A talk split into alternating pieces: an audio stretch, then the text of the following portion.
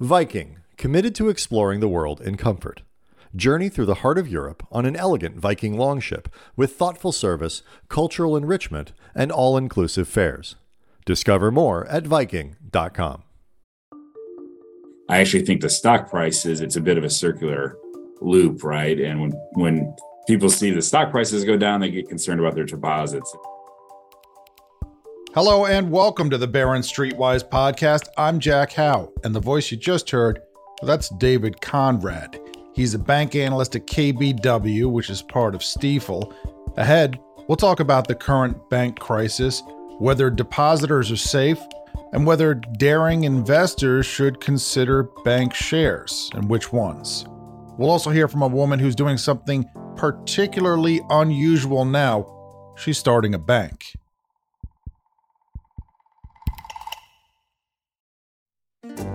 Listening in is our audio producer, Jackson. Hi, Jackson. Hi, Jack. Where do you want to start, Jackson? How about uh, what the heck happened and is my money safe at the bank?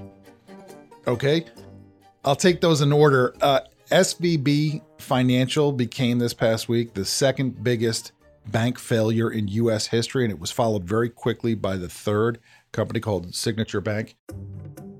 SVB was not a new operation. They had done business for about four decades and they catered to venture capitalists and tech entrepreneurs. And so we had a long period of near zero interest rates. Everything in tech land boomed. There were loads of IPOs. Uh, people there came into a lot of money, and SVB was marketed as their bank. And they deposited money with SVB, and the bank took in way more money than it could prudently use. By use, I mean lend. That's what banks do with the money they take in the deposits. Um, but you don't want to lend too much too quick. How is too much money a problem for a bank? Well, you, you, you want to, you basically, I hate to say it this way, but one of the basic rules in banking is try to lend money to people who don't super duper need it, right? People who are excellent credits, people who would be fine even without you, right? Because then you're not taking on a lot of risk. Now, if you're trying to grow your loan book too aggressively, you begin dipping down in credit quality and lending money to people who really need the money and who might not be great credit risk. So if you're lending prudently, you're going slow. And if you come into a pile of money, you can't put that to work in loans in a prudent way quickly. So what you do instead is you buy basically other people's loans, loans that are already trading, uh, and we call those bonds. You buy bonds with the money. And if you want to keep it safe, you buy very safe bonds. And that's what SVB did. It bought treasuries and mortgage backed securities, right? It did not get into trouble by buying garbage or making loans that went bad. It got into trouble by going too long on its bonds and not hedging. I'll explain that. We had roaring inflation, and the Federal Reserve rapidly raised interest rates to try to deal with inflation. And as I'm sure we've talked about it sometime in the past in this podcast, when interest rates rise, the value of bonds tends to fall. That's no big deal if you own bonds that, that are safe and you plan to hold them to maturity. You'll still get the maturity value no matter what happens to the trading price in between.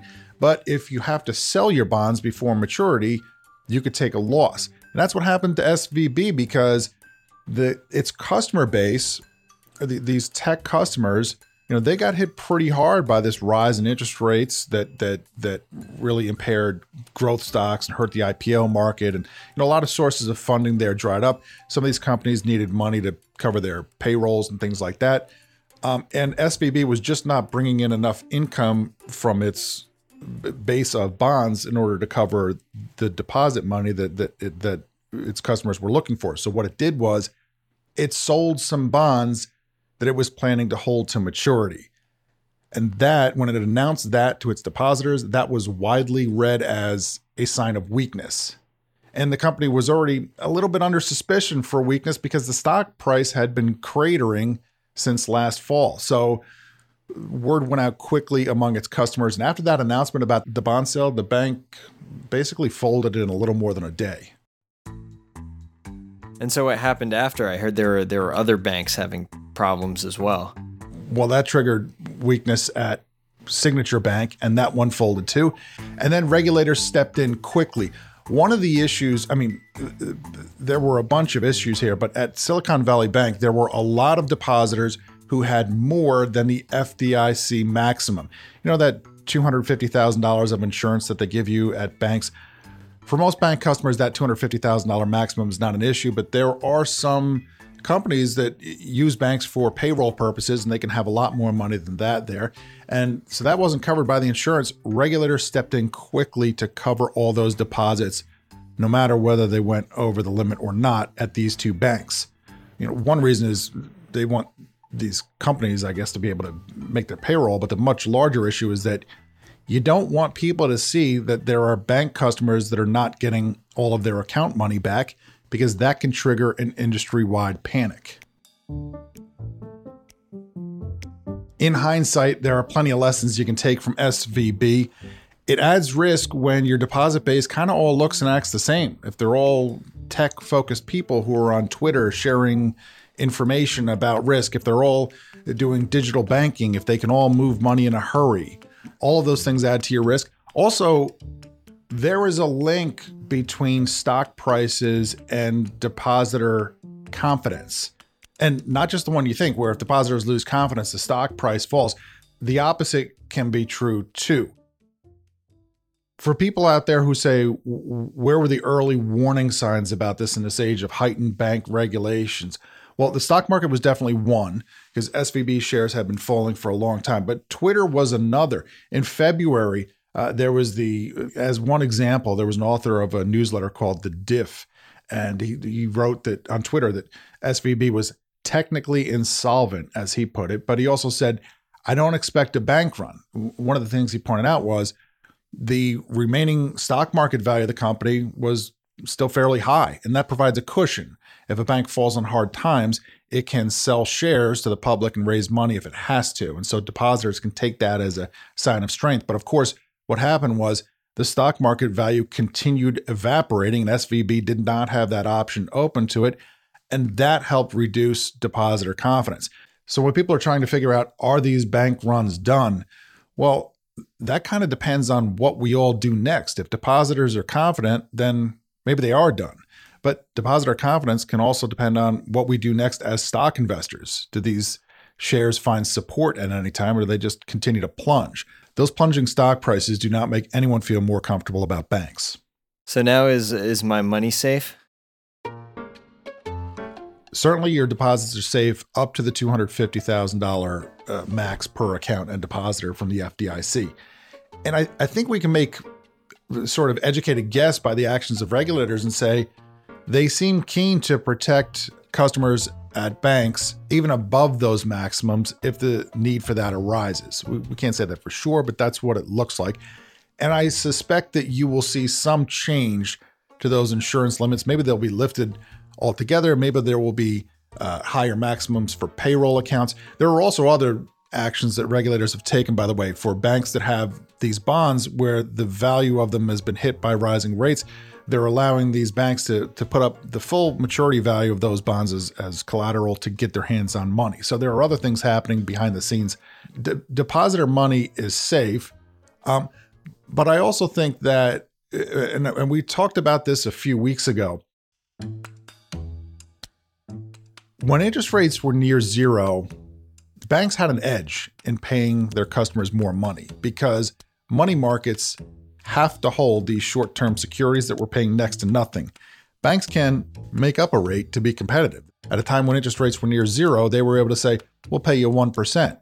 And it made sense to shop around for banks that were paying the highest rates on what are called money market accounts. Those are not money market funds. A money market account is, a, is an insured bank account. Um, that situation is now reversed. The most competitive rates out there are money market funds, which are taking that money and, and putting it into short term, very safe instruments.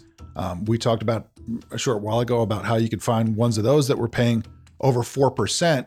And if you have money sitting in the bank that's doing worse than that, it might be time to move money to money market funds. And that's what's been happening. So there's no reason to panic about your bank. Your deposits remain insured.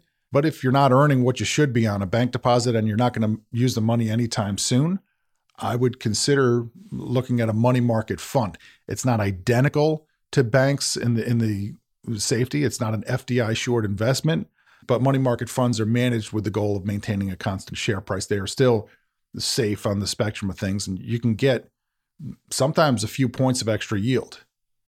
Is that a risk? You, you, know, we saw how quickly people were able to move their money from Silicon Valley Bank to maybe other banks or money market funds. You know, in this age of mobile banking, is is that a risk that there's higher interest rates elsewhere and and people can kind of all come to that realization at the same time? I don't think there's a risk that bank depositors all across the country overnight will move their money out of their bank accounts and into money market funds. But I do think that banks could find it more difficult to come by deposits in the quarters ahead. UBS this past week initiated coverage on mid cap banks, and it had a few picks, but it wasn't so bullish on the group as a whole. And and two of the things it pointed out was it said that it thought that deposit growth would be weaker than Wall Street is predicting going forward. It also thought that credit losses on, on loans could be higher because they anticipate a recession next year. So the numbers were not dramatically different from Wall Street's predictions on those things, but it just thinks that overall the profitability of the group isn't going to be as good as Wall Street thinks if you're a stock investor, it's natural to wonder hey, is this a moment when I should be brave when others are fearful? Should I step in here and try to buy low at this moment of um, shaken confidence? And I don't really know. Like, I'm not feeling that. I mean, the valuations are low. In that UBS report on mid cap banks that I mentioned, the, the, the title of the report was No Man's Land, which does not inspire confidence. And in that report, they have coverage of 19 mid cap banks and they start five of them at buy. And they point out that's a 26% favorable rate. But at other firms, the favorable rate is 60%. In other words, they're almost bragging about the fact that they're more bearish than others on, on banks, which I guess is a, a point to boast about now, sort of. Um, but they do have some banks they're bullish on. Their highest conviction buys, there are three of them. They are Western Alliance Bank Corp, New York Community Bancorp, and Webster Financial. Their highest conviction sells were Texas Capital Bancshares um, and Cullen/Frost Bankers, and also First Citizen BancShares. Oh, and by the way, what did investors do when they were panicked about bank stocks? They piled into treasuries. What did that do to the price of treasuries? The prices rose. What did that mean, mean for the balance sheet at banks? It actually improved them because if your main problem at a bank is that you bought these bonds when rates were lower, now rates are rising, the value of your bonds is falling, and if suddenly bank depositors are pouring money into treasuries and now the value of your treasuries is rising, your problems are lessening on their own, which you know helped. Uh, on the other hand, I look at something called the KBW Nasdaq Bank Index, which is you know a proxy for bank stocks in general, and investors haven't made money there in about a quarter century. So, I mean, we can point to some individual banks that are better than others, but I'm left wondering what's the point of going out on a limb and trying to pick the right one. But, you know, I'm open to other opinions on the matter, and I, I reached out for some this past week. Let's start with David Konrad. He's a bank analyst at KBW, the firm for which that bank index is named. So tell me where things stand now. I mean, are we still uh, in panic mode? I mean, I, I saw some of the share price reactions yesterday, and it makes me wonder have the uh, policymakers solved this crisis, or are we still in crisis? Part of the challenge is, is this is a liquidity event, right? Like I, I lived through 08, 09, and that was an asset quality issue and we kind of see that coming. Liquidity is a different thing, which has a lot to do with confidence. And so I actually think the stock prices, it's a bit of a circular loop, right? And when when people see the stock prices go down, they get concerned about their deposits. It's interesting you said it, the stock price going down, you know, there's no direct effect on the liquidity of the company, assuming the company's not thinking about issuing shares to raise money or something like that. But that can be the thing that triggers the the loss of confidence and causes people to take the money out, which can cause like real exactly. world effects. I've got it. Right. That being the case, are there companies that you're seeing under your coverage where you're like this is you know certainly a buying opportunity in this stock this is certainly a company that's on firm footing i mean what do you see when you look across the landscape of your coverage so i cover the bigger names the super regionals and, and the and the universals and the you know this is a crisis if you will that um, not born out of the universal banks and and so hopefully that takes a little bit of pressure from washington off of the whole whole sector we were starting to see stress in the super regionals, right? And so, you know, Chris McGratty my colleague, covers, you know, covered uh, Silicon Valley and uh, covers First Republic and, and some of those names that have been extremely more volatile. But know, we did see, you know, KeyCorp was maybe the first super regional that was down 30% yesterday, which kind of like, wait, is, you know, is this starting to creep into more uh, bigger, more diversified financials? when you look at the selling and the bank names, do you see a pattern that makes sense to you? In other words, the names that are sold off the most, do you say, okay, I, I see what investors are thinking there, and that and that makes sense. So what does it look like to you? There, there's two parts to that thesis. One, extended duration on the bond portfolio. So they had a position with this dramatic rise in interest rates. If you mark to market their bond book, that really took a hit to capital. So that's kind of phase one that people are looking at. And then phase two is the makeup of the deposits. And so, for instance, Silicon Valley had a concentrated, high balance deposit base to the venture capital world. That's different from saying I've got consumer deposits throughout the Midwest, right? It's a whole different phenomenon. It seems now like the de facto position is that bank deposits are going to be covered. Like the FDIC insurance limit, you get the feeling that, that that's not so much a limit anymore because regulators have kind of signaled that if a bank gets into trouble, we'll cover depositors. Is that the right thing to do now? Do you think that's going to become some kind of permanent policy down the road? Yeah, I mean, and first of all, you know, the the deposit insurance is two hundred and fifty thousand. Below that is insured which you know i think one that's not really necessarily keeping up with the growth of the economy and inflation and things like that but two i think it was kept in mind for the you know the greater us retail consumer that would cover a lot of the deposits i think what we have to reconsider is the small business deposits that are much much greater than that is banking still a good business I mean, when I see that these these banks, you know, wipe out their investor profits for decades, it makes me wonder.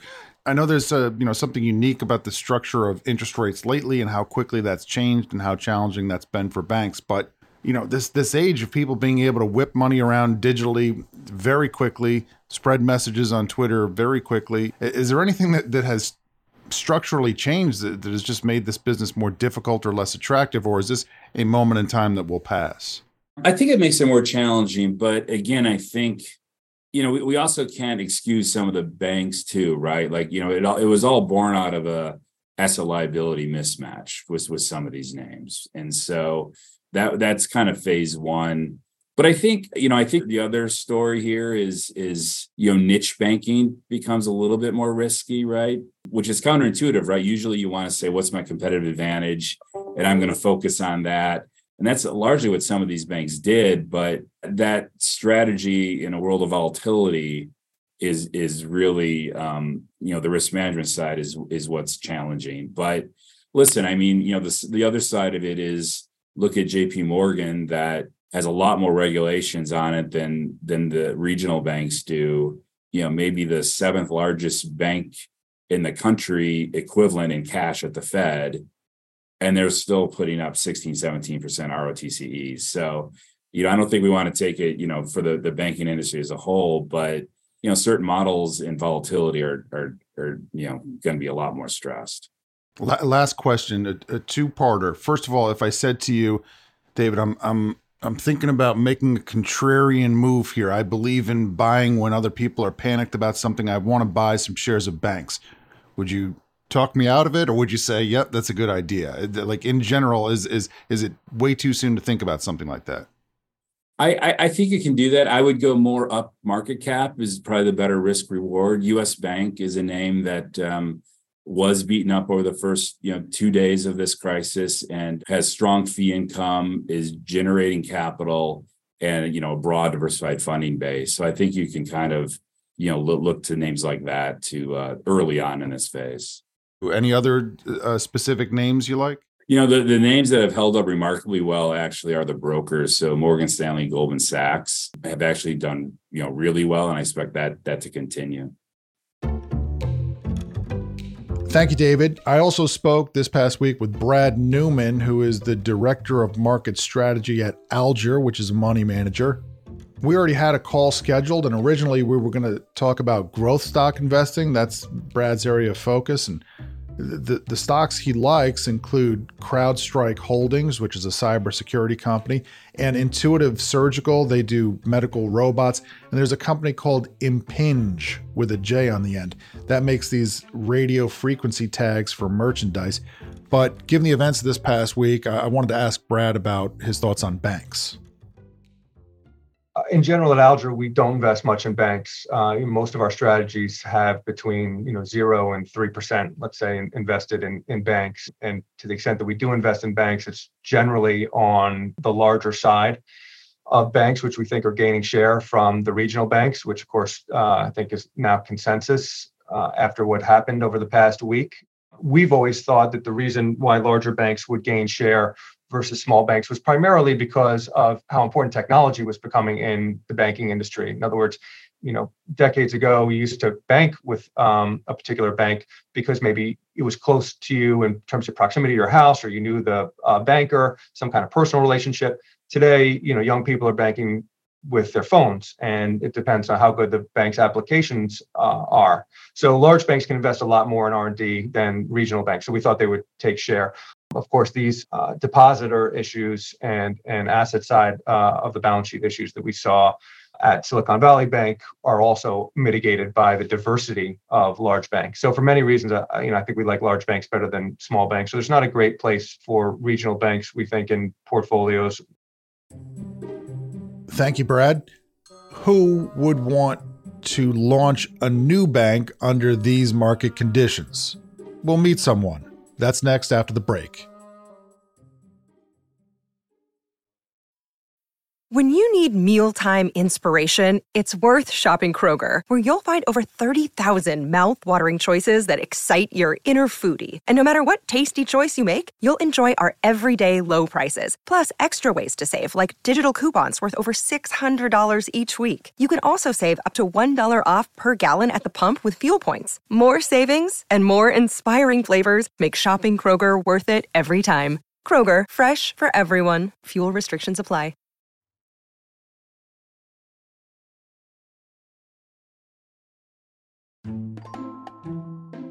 Welcome back. Jackson, when is the last time you walked into a bank? Oh man. Okay. Let me let so me, let me good. start This- let me start here. Jackson, did you know that banks have insides? well, I actually do. I there was a local Wells Fargo, I think, right next to where mm-hmm. I used to practice football, like pee wee football in eighth grade. Okay. And practice wouldn't start until five o'clock, um, but it was close to where I went to middle school. There's So a I would- lollipop coming. Right? so I'd go into the bank, uh, ask I asked them if I could study there because no one was ever there, and they had all these tables, and I'd I'd come in get get the lollipop and and do some uh, world history homework. And good air, always good air working on. conditioning at banks, right? Great air conditioning, Yeah. And Well- then I'd head out to the to the gridiron. That's nice. I'm not sure Wells Fargo is going to turn that into a Super Bowl commercial, but uh, you know the story's out there if they're interested.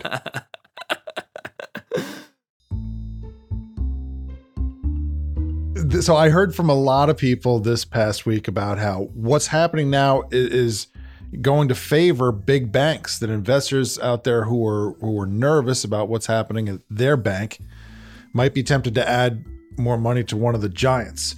Um, and it got me thinking. I know that the number of banks has been declining over the years. Number of community banks has been declining. So it, it got me thinking about the future of that part of the economy.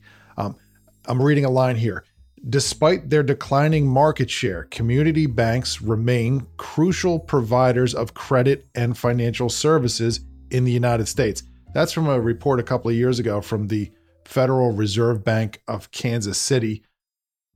There's a group called the Independent Community Bankers of America, and they put out a report this past week titled Silicon Valley Bank and the nation's largest banks are not community banks. The point there is that if you're tempted to think of SVB as some little neighborhood operation, don't. They say that it had $213 billion in assets and was, at the time of its closure, the 16th largest bank in the country, not a small bank. I wanted to speak to ICBA about the future for community banks, so I reached out to its CEO, Rebecca Romero Rainey.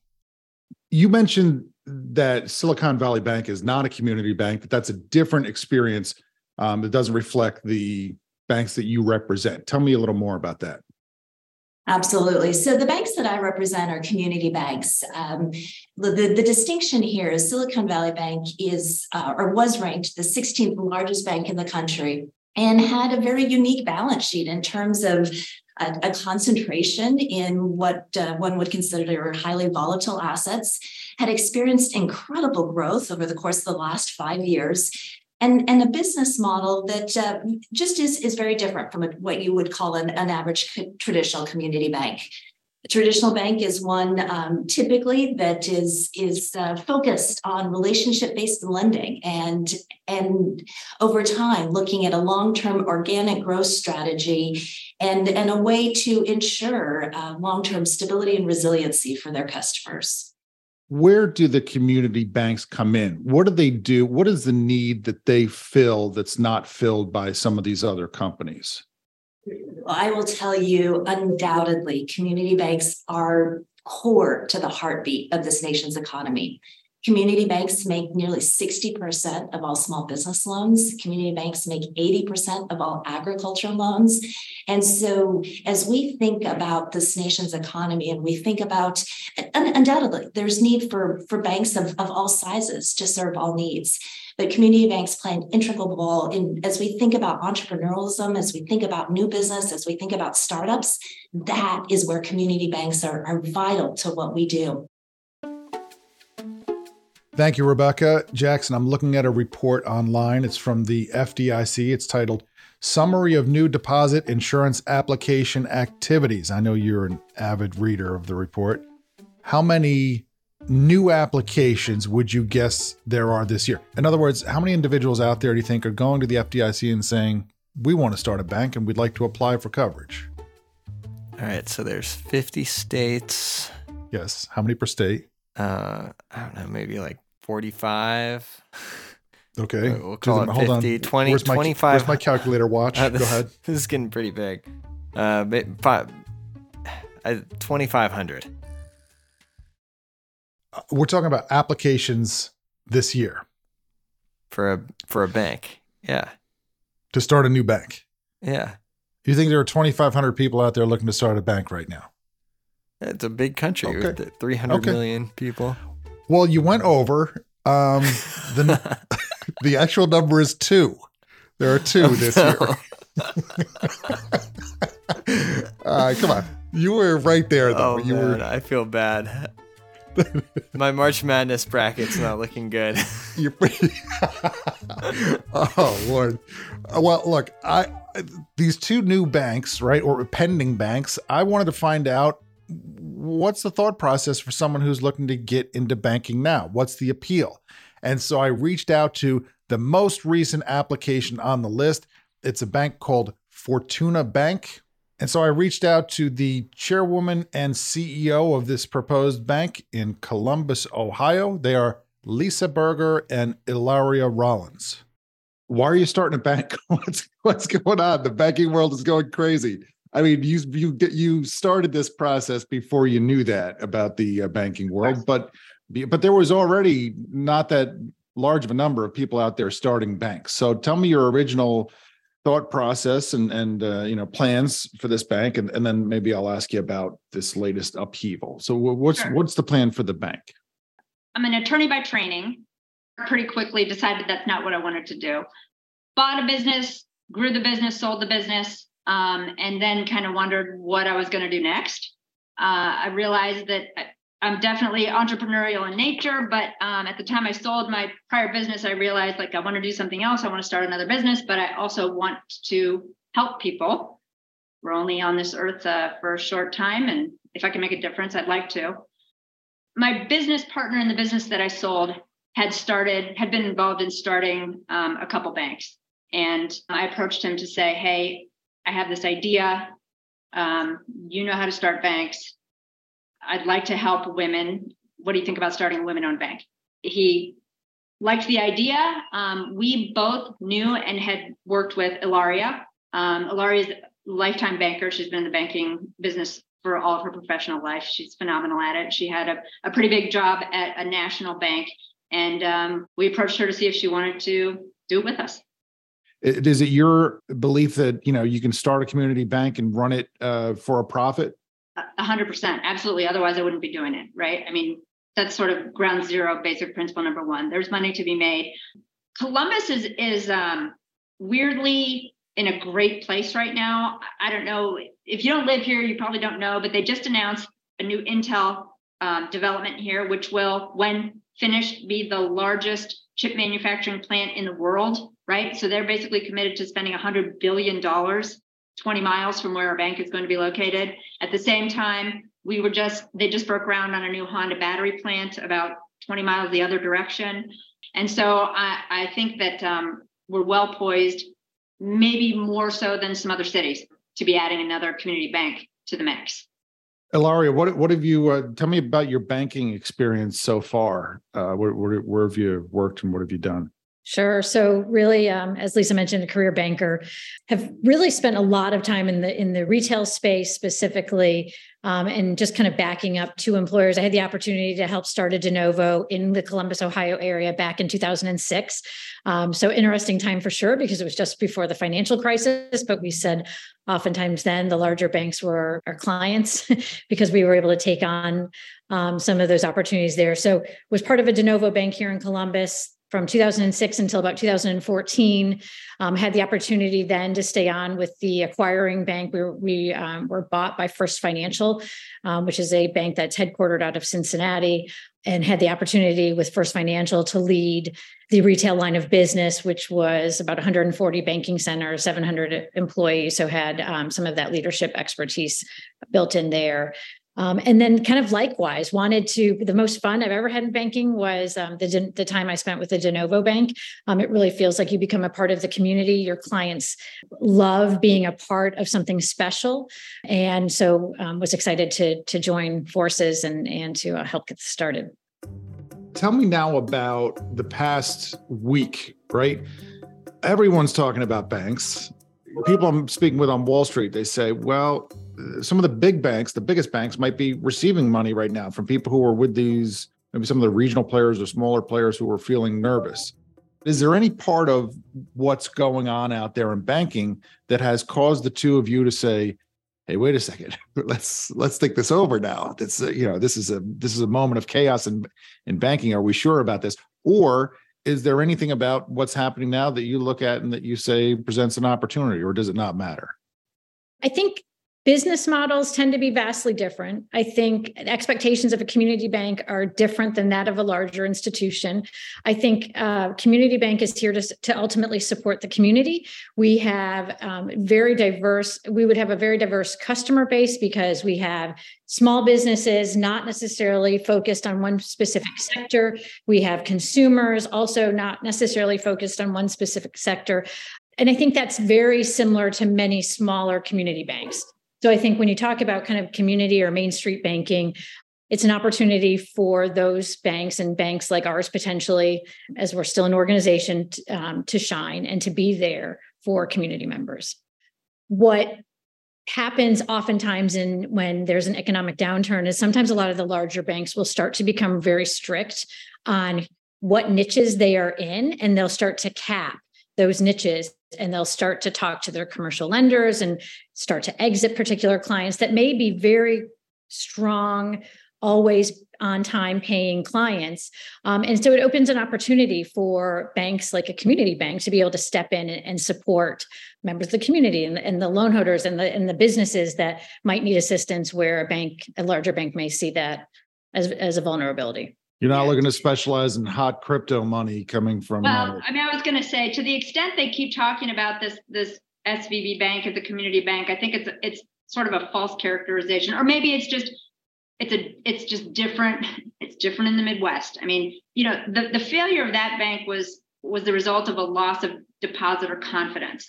In our case, our depositors equal our customers equal our investors. I mean, it's all sort of the goal is to make all those people to make the, the Venn diagram overlap by a lot. Um, and I just think that it's that just presents a much less risky situation. I want to thank David, Brad, Rebecca, Lisa, and Ilaria, and thank all of you for listening. Jackson Cantrell is our producer. Subscribe to the podcast on Apple Podcasts, Spotify, or wherever you listen to podcasts. And if you listen on Apple, please write us a review. If you want to find out about new stories, new podcast episodes, you can follow me on Twitter. It's at Jack Hough, H O U G H. See you next week.